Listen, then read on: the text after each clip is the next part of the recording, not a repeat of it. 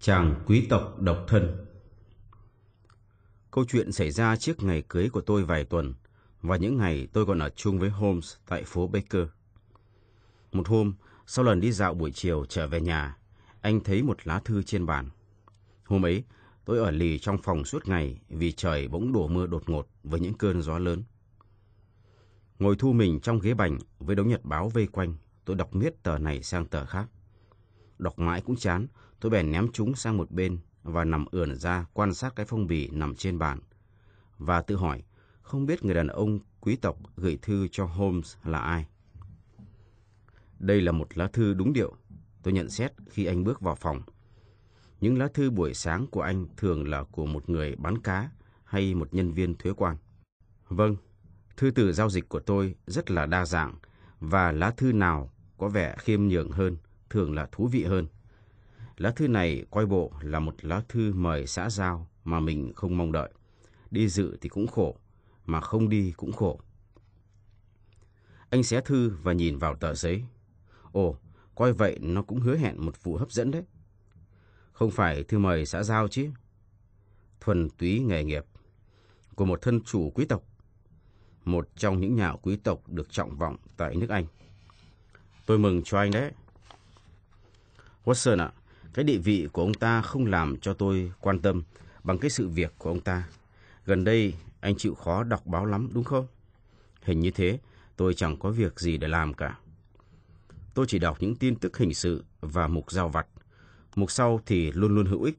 Nhưng nếu anh theo dõi sát những biến cố gần đây, hẳn là anh đã đọc các bài viết về ngài Simon và đám cưới của ông ta. Vâng, với sự quan tâm sâu sắc. Tốt, lá thư này là của ngài Simon. Tôi sẽ đọc cho anh nghe và đổi lại anh phải lật những tờ báo đó và cho tôi biết những gì có liên quan đến vụ này.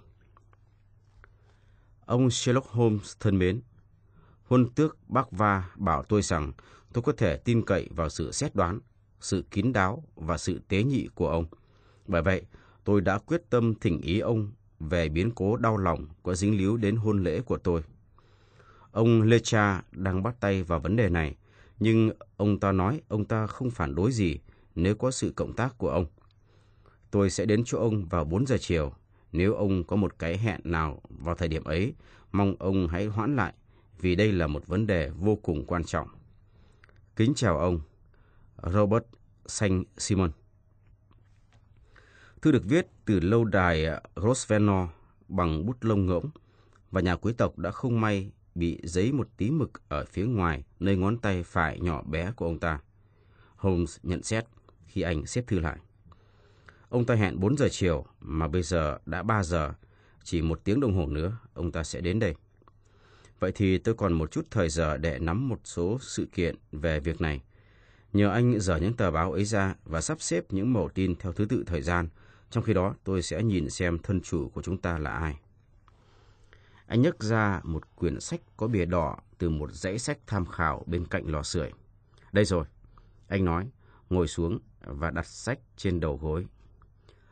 Robert Saint Simon, con trai thứ hai của quận công Banmore, Hừm, sinh năm 1846, 44 tuổi, đã giữ chức thứ trưởng tại thuộc địa trong chính quyền cũ. Vị quận công Banmore đã từng là bộ trưởng Bộ Ngoại giao. Chả có gì bổ ích lắm ở đây. Anh Watson, chắc là tôi phải quay sang anh để tìm thấy một cái gì vững chãi hơn – Hãy cho tôi những tin tức mà anh đã chọn từ trong các tờ báo. Đây là mẫu tin đầu tiên. Nó nằm trong mục Việc riêng của tờ Bưu điện buổi sáng, phát hành cách đây vài tuần. Một cuộc hôn nhân đã được sắp xếp và sẽ, nếu lời đồn đại là đúng sự thật, được cử hành rất chóng giữa ngày Robert Saint Simon, con trai thứ hai của quận công Balmore, và cô Doran, con gái độc nhất của ông A Lợi, thành phố San Francisco, tiểu bang California, nước Mỹ. Rất xúc tích và đi thẳng vào vấn đề, Holmes nhận xét, duỗi đôi chân khẳng khiu về phía lò sưởi. Có một đoạn nói rõ hơn về chuyện này trên một tờ báo của tầng lớp thượng lưu. Chẳng bao lâu nữa sẽ phải hú lên một hồi còi báo động trên thị trường hôn nhân, bởi vì sự tự do kinh doanh hiện nay cho thấy hàng nội hóa của chúng ta đã thua kém nặng nề Dần dần sự quản lý của các dòng họ quý tộc của nước Anh đang chuyển vào tay những cô em họ chúng ta ở bên kia bờ Đại Tây Dương. Trong tuần qua, một dấu cộng quan trọng vừa mới được thêm vào danh sách những báu vật vừa mới bị mang đi bởi những kẻ xâm lăng xinh đẹp này. Ngài Simon, người mà hơn 20 năm qua đã chứng tỏ là ở ngoài tầm cây cung của vị thần Capidon bé nhỏ, bây giờ đã báo tin ông ta sắp kết hôn với cô Doran, con gái của nhà tỷ phú bang California. Của hồi môn của cô ta lên tới hàng tỷ đô la, và trong tương lai còn hứa hẹn nhiều hơn nữa. Bởi vì trong những năm vừa qua, quận công Balmore đã phải bán đi những bức tranh của ông, bởi vì ngài Simon không có tài sản riêng nào ngoại trừ một ít bất động sản. Có gì khác nữa không? Holmes hỏi. Vâng, còn nhiều. Có một đoạn ngắn trên tờ bưu điện nói rằng đây sẽ là một cuộc hôn nhân tuyệt đối lặng lẽ, sẽ được cử hành tại nhà thờ St. George, quảng trường Hanover. Chỉ có dăm bảy bạn hữu thân tình được mời, và rồi họ sẽ trở về biệt thự Lancaster Gate. Hai ngày sau đó, có một lời báo tin vắn rằng hôn lễ đã cử hành và rằng tuần trăng mật sẽ được trải qua tại nhà của hôn tước Bắc Va gần Petersfield. Đây là những tin vắn xuất hiện trước khi cô dâu biến mất. Trước cái gì? Holmes hỏi giật mình. Cô dâu mất tích. Cô ta biến mất từ bao giờ? Tại buổi điểm tâm trong ngày cưới. Quả thật, nó hấp dẫn hơn ta tưởng. Đúng y như kịch. Vâng, nó có vẻ hơi khác thường. Hãy cho tôi biết những chi tiết. Những chi tiết ấy rất thiếu sót. Có lẽ thế, nhưng chúng ta có thể làm cho chúng bớt thiếu sót hơn. Có một bài trên một tờ báo buổi sáng ra ngày hôm qua, đề mục Biến cố độc đáo tại một đám cưới thời thượng. Gia đình ngài Simon đã sửng sốt trước những diễn biến liên quan đến đám cưới của ông ta. Hôn lễ được cử hành tại nhà thờ St. George, quảng trường Hanover, rất lặng lẽ. Không có ai tham dự ngoài bố của cô dâu, bố mẹ chú rể là ngài hôn tước bác va và phu nhân, em trai và em gái chú rể. Sau đó, đoàn người dự lễ đến nhà ông Doran để dự bữa tiệc điểm tâm. Dường như có một người đàn bà đến quấy rối, bà ta cố ra sức xô đẩy vào nhà, phân bua rằng bà cần nói chuyện với chú rể. Rằng co một hồi lâu, người quản gia và người hầu mới tống khứ được bà ta. May mắn thay, trước đó cô dâu đã vào nhà và đã ngồi dùng điểm tâm với mọi người khác. Nhưng bỗng nhiên, cô dâu nói rằng cô thấy khó ở và lui về phòng mình. Lâu quá không thấy cô ra, mọi người bắt đầu bàn tán. Cha cô vội vàng đi tìm và được người tớ gái cho biết cô vừa mới lên phòng. Thì liền chộp lấy áo choàng và mũ bonnet rồi vội vã xuống cầu thang. Một trong những người hầu nói rằng ông ta đã thấy một người phụ nữ từ trong nhà đi ra ăn mặc y như thế. Nhưng ông ta lại không dám chắc chắn đó là cô chủ vì tin rằng cô đang dùng bữa với mọi người. Khi chắc chắn rằng con gái mình đã biến mất, ông Doran cùng với chú rể đi báo với cảnh sát. Các cuộc điều tra giáo diết tiến hành. Tuy vậy, cho đến gần hết đêm, vẫn chưa tìm ra dấu vết của cô dâu. Có tin đồn về chuyện phá đám trong vụ này. Người ta nói, cảnh sát đã bắt giữ người đàn bà gây rối vì họ tin rằng do ghen tuông hoặc do một động cơ nào đó, bà ta có thể dính líu vào sự mất tích của cô dâu.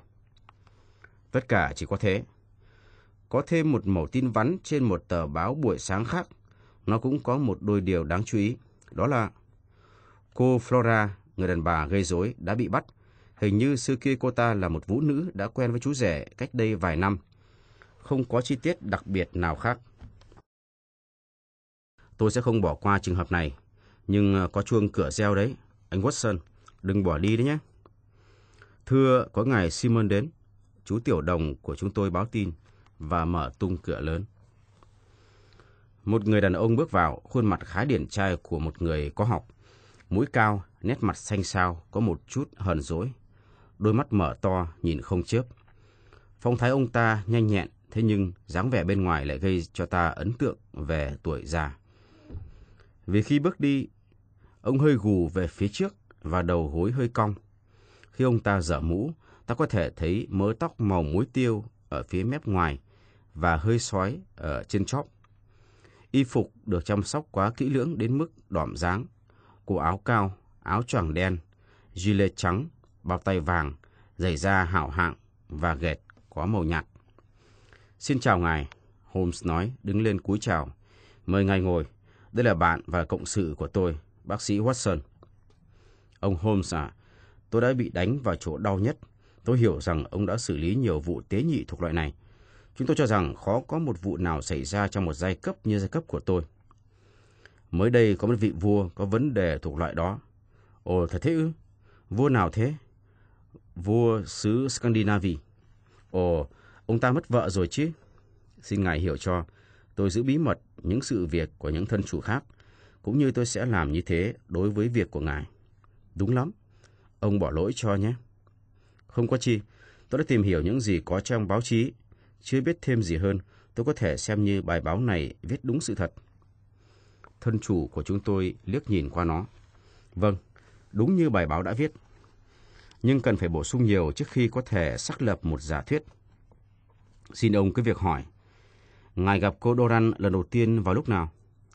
Tại San Francisco cách đây một năm. Ngài du lịch sang nước Mỹ? Vâng. Lúc ấy, ngài đã đính hôn chưa? Chưa. Nhưng ông bà đối xử thân mật với nhau chứ? Tôi thích được gần nàng, và nàng có thể thấy như thế. Cô ấy rất là giàu. Có thể nói ông ta là người giàu nhất. Ông ta làm giàu bằng cách nào? Khai thác mỏ vàng. Một vài năm trước đây ông ta chưa có gì cả. Rồi ông ta tìm thấy mỏ vàng, đầu tư vào nó, và càng ngày càng phất lên. Hiện giờ ngài có ấn tượng gì về tính cách của người phụ nữ trẻ đó? Nhà quý tộc đong đưa cặp kính và nhìn chằm chằm vào lò sưởi. Trước khi cha nàng trở nên giàu có, nàng đã 20 tuổi. Trong thời gian đó, nàng chạy rong tự do nơi các trại mỏ, lang thang qua rừng, qua núi. Nàng được giáo dục bởi thiên nhiên nhiều hơn là bởi trường học. Nàng là con người mà tại Anh chúng tôi gọi là tomboy. Tomboy là một cô gái có tính tình giống như con trai. Tâm hồn nàng như núi lửa, nàng quyết định rất nhanh chóng và không sợ hãi trong việc thực hiện những quyết định của mình. Mặt khác, hẳn là tôi đã không trao cho nàng cái tên mà tôi có vinh dự được mang. Ông ta hắng giọng một cách đĩnh đạc, nếu tôi không nghĩ rằng nàng là một phụ nữ quý tộc, rằng nàng có khả năng tự quên mình một cách dũng cảm, và rằng bất cứ cái gì đê mạt thì không phù hợp với bản chất của nàng. Ông có tấm hình của cô ấy chứ? Có. Ông ta mở một cái hộp hình trái tim và cho chúng tôi xem khuôn mặt chụp thẳng của một người phụ nữ rất xinh đẹp. Holmes nhìn chăm chú một hồi lâu, rồi anh đóng nắp hộp, trao lại cho nhà quý tộc. Rồi cô ấy đến London và hai người nối lại duyên tình với nhau. Vâng, vừa rồi cha nàng đưa nàng đến nghỉ đông tại London.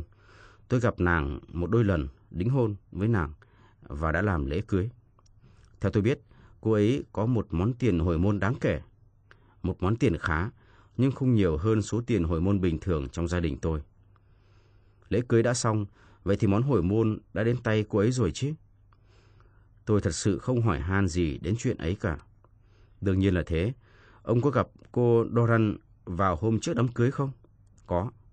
Cô ấy có phấn khởi không? Chưa bao giờ nàng vui hơn. Đó là một điều đáng chú ý. Thế còn vào buổi sáng trong ngày cưới, nàng cũng tươi như hoa. Ngài thấy có gì thay đổi nơi cô ấy không? Ồ, lúc đó tôi thấy nàng gắt gỏng. Xong chuyện ấy quá nhỏ, có lẽ nó không ăn nhập gì tới vụ mất tích này. Dù thế, ngài cũng nên cho chúng tôi biết. Ồ, đấy là chuyện trẻ con thôi mà. Nàng đánh rơi bó hoa khi chúng tôi đi về phía nhà họp. Lúc đó, nàng đi qua cái ghế dài ở phía trước và bó hoa rơi vào trong cái ghế dài ấy. Người đàn ông ngồi trên ghế trao nó lại cho nàng và trông nó vẫn bình thường, không bị hư hỏng gì cả. Thế nhưng sau đó, khi tôi nói chuyện ấy với nàng, thì nàng lại sẵn giọng, có vẻ bực tức vô lý về cái chuyện nhỏ nhặt đó. Thật ư, ngài nói là có một người đàn ông ngồi trên ghế dài, nghĩa là lúc ấy có một vài người đi lễ ở đó. Vâng, không thể mời họ ra khi nhà thờ mở cửa. Người đàn ông này không phải là một trong những người bạn của vợ ngài chứ? Không, trông anh ta cũng bình thường. Tôi chả để ý gì đến cái bề ngoài của anh ta cả. Nhưng thưa ông, chúng ta đã đi xa vấn đề rồi. Vậy là từ nhà thờ trở về, phu nhân kém vui hơn. Cô ấy đã làm gì khi bước vào nhà cha mình? Tôi thấy nàng nói chuyện với cô tớ gái. Cô ta tên gì? Alice. Cô ta là một người Mỹ và đến từ California với nàng. Một cô tớ gái thân tín? Còn hơn thế nữa, cô ấy nói chuyện với Alice bao lâu? Một vài phút. Tôi không để ý. Ngài không nghe họ nói gì ư? Nàng nói một cái gì đó về sự tiếm đoạt. Nàng có thói quen dùng tiếng lóng theo kiểu đó. Tôi không hiểu mô tê gì cả. Sau khi nói chuyện với cô tớ gái, phu nhân làm gì? Nàng bước vào phòng điểm tâm. Cùng với ngài ư? Không, một mình. Rồi sau khi chúng tôi đã ngồi xuống trong vài phút, nàng vội vã đứng dậy, nói lý nhí một điều gì đó, rồi ra khỏi phòng. Và không trở lại nữa. Nhưng cô tớ gái khai rằng vợ ngài vào phòng, khoác một áo choàng rộng lên cái áo cô dâu, đội mũ rồi đi ra ngoài. Đúng như thế. Và sau đó người ta thấy nàng đi vào công viên Hyde cùng với Flora, người đã làm náo loạn buổi sáng hôm đó. Tôi muốn biết thêm một vài điều cụ thể về người đàn bà này và mối quan hệ giữa ngài và cô ta. Nhà quý tộc nhún vai và nhấn mày lên. Tôi có quan hệ thân mật một thời gian với người vũ nữ này, nhưng tính tình cô ta cực kỳ nóng nảy. Cô ta đã viết cho tôi những lá thư khủng khiếp khi nghe tin tôi sắp lấy vợ. Thật tình mà nói, sợ dĩ hôn lễ phải cử hành lặng lẽ như thế là vì tôi sợ sẽ có một vụ scandal trong nhà thờ. Phu nhân có nghe thấy việc này không? Không. Và sau đó người ta thấy cô ấy đi với người đàn bà này. Vâng, đó là điều mà cảnh sát xem như là một chi tiết quan trọng. Người ta nghĩ rằng Flora đã nhử vợ tôi ra và răng cho nàng một cái bẫy. Vâng, có thể như vậy. Ông cũng nghe như thế ư? Tôi không nói chắc chắn là thế, nhưng chính ngài không nghĩ là có thể ư? Tôi không nghĩ là Flora làm đau một con ruồi. Nhưng sự ghen tuông có thể làm biến đổi tính cách của con người. Vậy theo ngài, ngài nghĩ thế nào? Theo tôi, nàng đã bị chấn động tâm lý nên đã gây ra một vài rối loạn thần kinh nơi vợ tôi. Tóm lại, cô ấy đã bất thần trở nên loạn trí. Ồ, thực thế. Thưa ngài, bây giờ tôi gần như đã có tất cả những dữ kiện mà tôi cần. Xin hỏi thêm một câu cuối cùng. Ngài có ngồi ở bàn điểm tâm để có thể nhìn ra ngoài cửa sổ không? Chúng tôi có thể nhìn thấy phía bên kia đường và công viên. Đúng y như thế. Vậy thì bây giờ ngài có thể ra về. Tôi sẽ liên hệ với ngài sau. Chúc ông giải quyết được vấn đề. Tôi đã giải quyết xong. Ơ, ông nói cái gì vậy? Tôi nói là tôi đã giải quyết xong. Vậy thì vợ tôi đang ở đâu? Tôi sẽ nhanh chóng nói cho ngài biết. Người đàn ông lắc đầu. Có lẽ việc ấy đòi hỏi những đầu óc khôn ngoan hơn ông và tôi. Ông ta nói, rồi cúi đầu chào kiểu cách, bước ra khỏi phòng. Ông ấy đã có lòng tốt khi đặt cái đầu tôi ngang hàng với cái đầu của ông ta. Holmes cười nói, ta phải uống một ly whisky soda và hút một điếu xì gà sau cuộc thẩm vấn như thế này. Tôi đã có kết luận về vụ này trước khi thân chủ của chúng ta bước vào phòng. Thật thế ư? Tất cả mọi sự xem xét của tôi chẳng qua là để kiểm tra lại cho ăn chắc mà thôi. Tôi cũng đã nghe tất cả những gì anh đã nghe, nhưng tại sao tôi lại không phát hiện ra điều gì nhỉ? Anh đã nghe, nhưng anh không biết nhiều trường hợp tương tự như thế đã xảy ra ở nơi này nơi kia. Ồ, tay Lê Cha đang đến kìa. Anh sẽ thấy một con lật đật hảo hạng có những điếu xì gà trong hộp. Người thám tử nhà nước đeo cà vạt trông như một thủy thủ cầm một cái túi vải. Với một lời chào ngắn ngủi, ông ta ngồi xuống và đốt điếu xì gà đã được trao cho ông. Holmes nhấp nháy mắt hỏi. Có chuyện gì thế? Nom ông có vẻ bất mãn. Tôi chưa hài lòng. Đó là cái vụ liên quan đến ông Simon. Thật ư? Ông làm tôi kinh ngạc đấy. Chưa bao giờ có vụ nào phức tạp như thế. Mọi đầu mối đều đã tuột khỏi tay tôi. Tôi đã làm việc về vụ án đó suốt cả ngày. Và hình như nó làm ông đổ nhiều mồ hôi thì phải. Holmes nói, đặt tay lên vai ông. Vâng, tôi đã lê lết cả ngày trên đại lộ Serpentine. Để làm gì vậy? Để kiếm tử thi bà Simon. Sherlock Holmes tựa mình ra sau và cười ha hả. Ông có lê lết tại các bể nước trên quảng trường Trafalgar không? Ông muốn nói gì? Bởi vì biết đâu ông lại chẳng tìm thấy xác bà ta ở đó. Lời cha bắn một tia nhìn giận dữ vào bạn tôi. Ông làm như ông đã biết hết mọi chuyện về vụ án. Vừa mới nghe các sự kiện là tôi đã biết hết rồi. Vậy là đại lộ Serpentine không đóng vai trò nào trong vụ này ư? Không. Vậy tại sao tôi lại tìm thấy cái này ở đó? Ông ta mở cái túi vải và sổ tung ra trên sàn một chiếc áo cưới bằng lụa, một đôi giày sa tanh trắng, một vòng hoa cô dâu một tấm mạng che mặt, tất cả đều đẫm nước. Ông đặt chiếc áo cưới lên trên đống quần áo.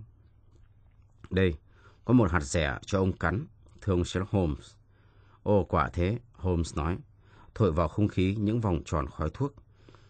Ông đã kéo chúng về từ đại lộ Serpentine Không, chúng trôi lành bềnh gần bờ, được một người giữ công viên phát hiện. Và theo tôi, nếu y phục ở đó, thì tử thi chắc chắn cũng gần đâu đấy thôi. Bằng một lập luận thông minh kiểu đó, thì xác mọi người có thể tìm thấy gần chiếc tủ áo của họ. Xin làm ơn cho tôi biết, những thứ này ông hy vọng đạt tới cái gì? Đạt tới một chứng cứ nào đó dính líu đến cô Flora trong vụ mất tích. Ông sẽ thấy khó khăn đấy. Holmes ạ, chỉ trong hai phút mà ông đã phạm tới hai sai lầm. Cái áo choàng này thực sự có dính líu đến cô Flora. Lê Cha nói, giọng cay đắng. Dính líu như thế nào? Trên chiếc áo có một cái túi, trong cái túi có một cái ví nhỏ, trong ví là một mảnh giấy. Ông xem đây. Ông ta đặt mạnh nó xuống bàn trước mặt Holmes rồi đọc lớn. Tôi sẽ gặp cô khi tất cả đã sẵn sàng. Hãy đến ngay FHN. Trong nguyên bản là You will see me when all is ready. Come at once FHN. Đây là cách hiểu của ông Lecha. Chúng tôi dịch theo cách hiểu của ông ta.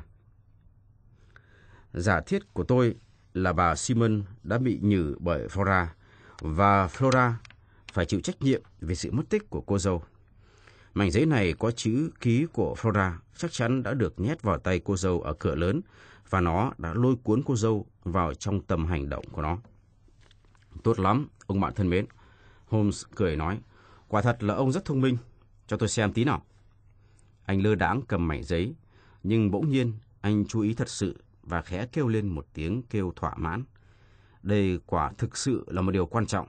Hà, ông cũng thấy thế chứ? Cực kỳ quan trọng, chúc mừng ông. Lê Cha nhọm dậy, ra vẻ đắc chí và cúi đầu xuống để nhìn. Ông xem nhầm mặt rồi. Ông ta hét lên. Trái lại, đây mới là đúng mặt của nó. Đúng mặt. Ông điên rồi ư. Những dòng chữ viết bằng bút chì bên đây này. Và mặt này có vẻ như là một cái hóa đơn khách sạn khiến cho tôi quan tâm sâu sắc. Tôi đã xem rồi, không có gì trong đó cả.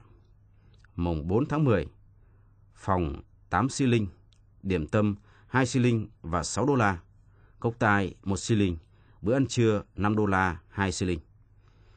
Tôi không thấy có gì trong đó cả. Rất có thể là không.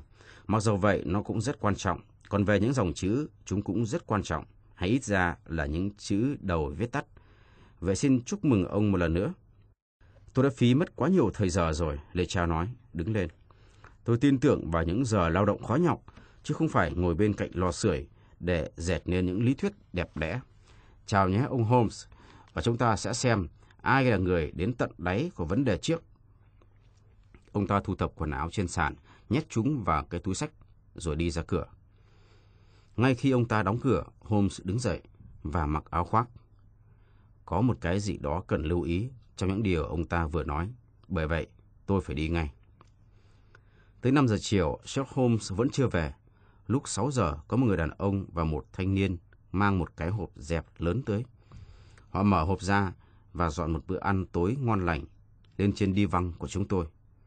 Có một con chim rẽ gà, một chim chỉ, bánh pate gan, một vài chai rượu cổ. Sau khi đặt những thứ xa xỉ này lên bàn, hai người khách bước ra giống như những vị thần trong chuyện, nghìn lẻ một đêm. Không một lời giải thích, trừ một điều là những thứ này đã được trả tiền xong và được đưa tới địa chỉ này. Gần 9 giờ tối, Sherlock Holmes nhanh nhẹn bước vào phòng. Nét mặt anh lộ vẻ nghiêm trang, nhưng có một tia sáng trong mắt anh. Người ta đã dọn bữa ăn tối rồi đấy nhỉ? Anh nói xoa tay vào nhau. Hình như anh có khách. Người ta đã dọn 5 phần ăn. À, vâng, tôi đoán là sẽ có khách ghé thăm. Tôi không hiểu sao ngày Simon chưa đến. Hình như có bước chân ông ta trên cầu thang. Đúng là thân chủ của chúng tôi đang vội vã bước vào, đong đưa cặp kính một cách mạnh mẽ hơn bao giờ hết và có nét lo lắng trên gương mặt. Thư báo tin đã đến ngài rồi chứ? Holmes hỏi. Vâng, nội dung của nó làm tôi vô cùng sửng sốt. Ông có đủ bằng cớ để chứng minh cho những điều ông nói không? Bằng cớ tốt nhất có thể có được. Nhà quý tộc buông mình xuống ghế và đưa tay lên xóa chán. Huân tước sẽ nói gì? Ông ta nói thì thào, khi ngài thấy một người trong dòng họ phải chịu nhục nhã như thế này. Đây chỉ là một tai nạn thuần túy, không hề có một sự xỉ nhục nào. Ông nghĩ vậy, nhưng chúng tôi lại quan niệm một cách khác. Tôi không thấy ai đáng trách cả. Người phụ nữ ấy khó lòng làm khác hơn, mặc dù đó là điều đáng tiếc. Trước một tình huống như thế mà nàng lại không có mẹ bên cạnh, không có ai khuyên bảo. Đó là một cái tát, thưa ông, một cái tát công khai. Ông ta nói, gõ ngón tay lên bàn. Thưa ngài phải thông cảm cho cô gái đáng thương này, cô ấy gặp phải một tình huống quá bất ngờ. Làm sao thông cảm được, quả thật tôi rất giận, tôi bị lợi dụng. Hình như có chuông đấy. Vâng, có những bước chân ở đầu cầu thang. Tôi biết tôi không thuyết phục được ông, nên tôi đã đưa tới đây một người. Hy vọng ông ta sẽ thành công. Holmes mở cửa và đưa vào một người đàn ông và một phụ nữ. Thưa ngài Simon, xin giới thiệu với ngài, đây là ông bà Frank. Người phụ nữ này, tôi nghĩ là ngài đã gặp. Ngay khi thấy những người mới đến này, thân chủ chúng tôi đã nhảy trồm lên và đứng rất thẳng người, mắt nhìn xuống đất và tay thọc vào ngực chiếc áo khoác. Một bức tranh nói lên danh dự bị thương tổn. Người phụ nữ đã bước nhanh về phía trước, chìa tay ra cho ông ta, nhưng ông ta không chịu ngước nhìn lên. Chắc anh giận em lắm, phải không anh? Vâng, anh giận như vậy là đúng lắm. Xin chớ phân trần với tôi. Simon cay đắng nói. Vâng, em có lỗi. Lẽ ra em phải nói cho anh trước khi em đi. Nhưng từ lúc em thấy anh Frank xuất hiện, em không còn biết là em đang làm gì, nói gì nữa. Thưa bà, có lẽ tôi và anh Watson nên tránh đi, trong khi bà giải thích chuyện này. Holmes nói. Nếu được phép nêu ý kiến, người đàn ông lạ mặt nói, tôi xin phát biểu một đôi điều. Chúng ta đã giữ bí mật chuyện này khá lâu rồi. Theo ý tôi, tôi muốn cả châu Âu và nước Mỹ nghe được thực trạng của vấn đề. Đó là một người đàn ông nhỏ thó, dám nắng, rắn giỏi, dâu cạo nhắn nhụi, với gương mặt sắc sảo và phong thái tỉnh táo. Vậy thì em sẽ kể câu chuyện của chúng ta ngay sau đây, người phụ nữ nói. Năm 1884, anh Frank Day và tôi đã gặp nhau tại nơi mà cha tôi đang khai thác quạng mỏ. Chúng tôi đã bí mật đính hôn với nhau. Nhưng một hôm, cha tôi đào được mỏ vàng và giàu lên, trong khi anh ấy càng ngày càng thất bại. Bởi vậy, cha tôi không muốn cuộc đính hôn kéo dài lâu hơn nữa. Ông bèn đưa tôi đến San Francisco. Nhưng anh không chịu bỏ cuộc. Anh ấy theo tôi đến đó. Chúng tôi gặp nhau mà cha tôi không hay biết gì cả. Frank nói rằng anh sẽ đi xa để xây dựng cơ nghiệp và chỉ trở về đón tôi khi nào anh đã giàu bằng cha tôi. Tôi hứa sẽ chờ đợi anh ấy đến trọn đời và thề nguyền là không lấy ai khác một khi anh ấy còn sống. Anh ấy nói, tại sao chúng mình không cưới ngay đi, để anh được yên tâm về em và anh sẽ không công khai nhận anh là chồng em cho đến khi anh trở về. Chúng tôi bàn chuyện đó, anh ấy đã nhờ một ông mục sư làm lễ cưới ngay tại đó, rồi ra đi tìm sự nghiệp, còn tôi trở lại với cha tôi. Kế đó, tôi được tin anh đang ở Montana, rồi anh thăm dò quặng tại Arizona, rồi nghe tin anh đến Mexico. Sau đó, trên báo có đăng một bài dài nói về một trại mỏ đã bị dân da đỏ tấn công và có tên anh trong danh sách những người bị giết. Tôi ngất đi, tưởng đã chết, rồi nằm liệt giường mấy tháng sau đó. Cha tôi nghĩ rằng tôi bị suy nhược thần kinh, đưa tôi đến bác sĩ này, bác sĩ nọ. Hơn một năm trời không có tin tức gì về Frank, đến nỗi tôi tin chắc là anh ấy đã chết thật rồi. Thế rồi, ngài Simon đến San Francisco, rồi chúng tôi sang London và một cuộc hôn nhân đã được sắp xếp. Cha tôi rất hài lòng, nhưng tôi không thể nào quên Frank. Tuy vậy, nếu tôi đã kết hôn với ngài Simon thì tôi đã chu toàn bổn phận làm con. Tôi đi đến nhà thờ với dự định trở thành một người vợ tốt theo khả năng mà tôi có được.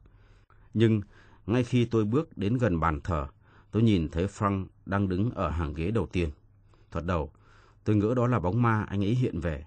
Nhưng khi nhìn lại một lần nữa, thì rõ ràng anh ấy còn sống. Tôi thấy trời đất quay cuồng và những lời nói của vị giáo sĩ giống như tiếng ong bay vù vù trong tai tôi. Tôi lướt ra phía sau, nhìn anh một lần nữa, thấy anh đưa ngón tay lên môi để bảo tôi im. Rồi tôi ngồi, tôi thấy anh nguệch ngoạc trên một mảnh giấy. Khi đi qua cái ghế dài mà anh đang đứng, tôi ném bó hoa cho anh và anh chuổi mảnh giấy vào đó, rồi trả lại bó hoa cho tôi. Đó chỉ là một dòng chữ yêu cầu tôi đi theo anh khi nào anh ra dấu hiệu. Tôi quyết tâm làm theo bất cứ chỉ thị nào của anh. Khi trở lại họ nhà gái, tôi kể chuyện đó cho cô tớ gái của tôi. Cô ta đã từng biết Frank và đã từng là bạn của anh. Tôi nhờ cô ta chuẩn bị cho tôi một vài thứ đồ đạc và áo khoác. Tôi biết, lẽ ra tôi phải nói cho Simon biết, nhưng thật là khó khăn khi có mặt mẹ anh ấy mà tất cả những người quý tộc khác. Tôi quyết định là chạy trốn trước, giải thích sau. Tôi ngồi ở bàn chưa tới 10 phút thì thấy Frank xuất hiện ở cửa sổ phía bên kia đường. Anh vẫy tay ra hiệu cho tôi và bắt đầu bước vào công viên. Tôi lèn về phòng, thay vội áo quần rồi đi theo anh. Có một người đàn bà đến nói với tôi một cái gì đó về Simon. Qua một đôi điều nghe được thì dường như Simon cũng có một vài bí mật nho nhỏ nào đó. Nhưng tôi tìm cách thoát khỏi cô ta. Chẳng bao lâu tôi bắt kịp Frank, cùng nhau lên xe ngựa đi đến chỗ nhà trọ mà anh đã thuê sẵn. Và đó quả thật mới đúng là đám cưới của chúng tôi sau bao năm xa cách. Thì ra Frank tuy bị người da đỏ bắt làm tù binh, nhưng anh đã trốn thoát và đến San Francisco. Tại đây, anh biết tôi đã theo cha sang nước Anh. Frank cũng sang theo và sau cùng đã tìm gặp chúng tôi vào buổi sáng hôm đó. Tôi đọc tin đó trên một tờ báo. Người Mỹ giải thích. Nó cho biết tên cô dâu, chú rể và nhà thờ, nhưng không nói cô dâu sống ở đâu. Người phụ nữ kể tiếp. Rồi chúng tôi bàn bạc xem là nên làm cái gì. Anh ấy muốn công khai chuyện này, nhưng tôi ngại quá. Tôi tính chỉ nên gửi vài dòng cho cha tôi, cho ông biết là tôi vẫn còn sống, thế thôi. Bởi vậy, anh ấy cầm lấy đồ cưới làm thành một gói, ném vào một nơi nào đó để phi tang. Hẳn là ngày mai chúng tôi đã lên đường sang Paris nếu chiều nay ông Holmes không đến chỗ chúng tôi. Ông Holmes chỉ rõ cho tôi thấy rằng tôi sai và Frank đúng, và rằng chúng tôi giữ bí mật như vậy là sái quấy. Và ông Holmes hứa cho chúng tôi một cơ hội để nói chuyện với ngài Simon. Vì thế mà chúng tôi đã đến đây. Anh Simon, bây giờ anh đã nghe tất cả rồi. Em rất tiếc là đã làm cho anh đau khổ, và em hy vọng rằng anh sẽ không nghĩ quá xấu về em. Người phụ nữ ngừng nói. Cho tới lúc này, ngài Simon vẫn chưa thể giảm đi thái độ cứng cỏi, nhưng đôi mày nhíu lại và đôi môi mím chặt. Xin lỗi quý vị, tôi không quen bàn những chuyện riêng một cách công khai như thế này. Vậy là anh không tha lỗi cho em ư? Anh không bắt tay em trước khi em đi sao? Nếu cô muốn. Anh ta chìa tay ra, lạnh nhạt nắm lấy bàn tay của người phụ nữ. Tôi đã hy vọng rằng thế nào ngài cũng sẽ lưu lại dùng bữa ăn thân mật với chúng tôi. Holmes nói. Có lẽ ông hơi quá đáng đấy. Tôi làm sao vui cho được.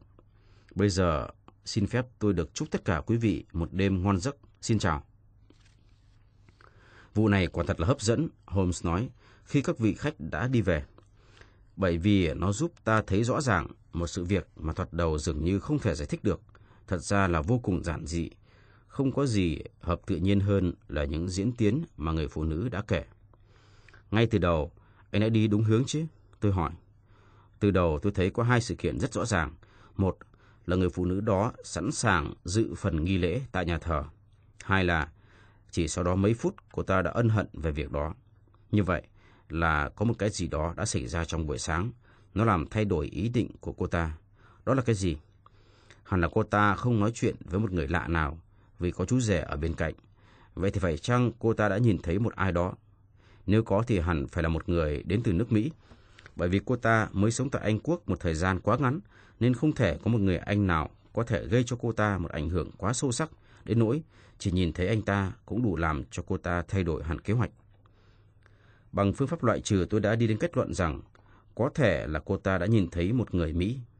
Vậy thì người Mỹ này là ai? Và tại sao anh ta lại có ảnh hưởng quá lớn đến cô ta như vậy? Có thể đó là một người tình, có thể đó là một người chồng.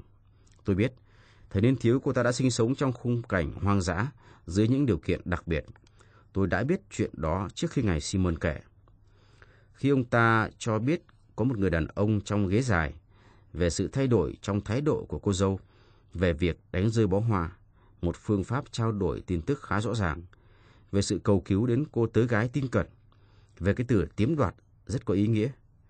Theo cách nói của những người khai thác mỏ, thì tiếm đoạt nghĩa là chiếm hữu một cái gì mà chủ quyền thuộc về một người khác.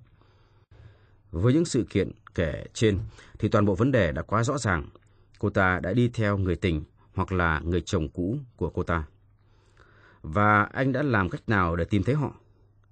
Kể ra thì cũng khó, nhưng may nhờ cái hóa đơn khách sạn của nhà Lecha, ông ta cầm nó trong tay mà không biết giá trị của nó. Những chữ viết tắt dĩ nhiên là vô cùng quan trọng, nhưng cái quan trọng hơn là biết được họ đang ở tại một khách sạn thuộc loại sang nhất tại London. Làm thế nào mà anh biết được? Cái giá tiền nơi hóa đơn, 8 xi linh cho một cái giường và một xi linh cho một ly cốc tai, chừng ấy cũng đủ thấy đó là một trong những khách sạn sang nhất. Tại London chả có mấy khách sạn như thế. Tại khách sạn thứ hai mà tôi đến thăm, qua sổ đăng ký tôi biết rằng Frank, một người Mỹ, chỉ mới rời khách sạn ngày hôm trước khi nhìn qua những món mà anh ta phải trả. Tôi thấy khớp với những món trong các hóa đơn của ngài Lecha. Anh ta yêu cầu thư từ gửi về khách sạn xin chuyển lại số 226 quảng trường Gordon. Tôi tìm đến địa chỉ ấy và may mắn gặp đôi uyên ương. Tôi đánh bảo cho họ một lời khuyên của một người cha, vạch rõ cho họ thấy rằng mọi sự sẽ tốt hơn nếu họ cho dư luận rộng rãi, nhất là ngài Simon, biết sự thật. Tôi mời họ đến đây để gặp ông ta, và như anh thấy đó, tôi buộc ông ta phải đến. Nhưng kết quả không tốt lắm, ông ta cư xử không mấy lịch sự. Tôi nhận xét. Nhưng mà Hudson à, Holmes mỉm cười nói, có lẽ anh cũng không thể nào lịch sự được nếu anh lâm vào cảnh ngộ của ông ta. Phải vất vả lắm mới được làm đám cưới. Thế rồi đùng một cái, thấy mình mất cả trì lẫn trài. Chúng ta nên xét đoán ngài một cách thông cảm hơn và hãy cảm ơn số mệnh đã không bắt ta phải chịu một cảnh ngộ oái oăm như vậy. Đẩy cái ghế của anh lại gần đây và trao cho tôi cái đàn violon. Vì vấn đề duy nhất mà chúng ta phải giải quyết bây giờ là làm thế nào sống qua những buổi chiều mùa thu ảm đạm này.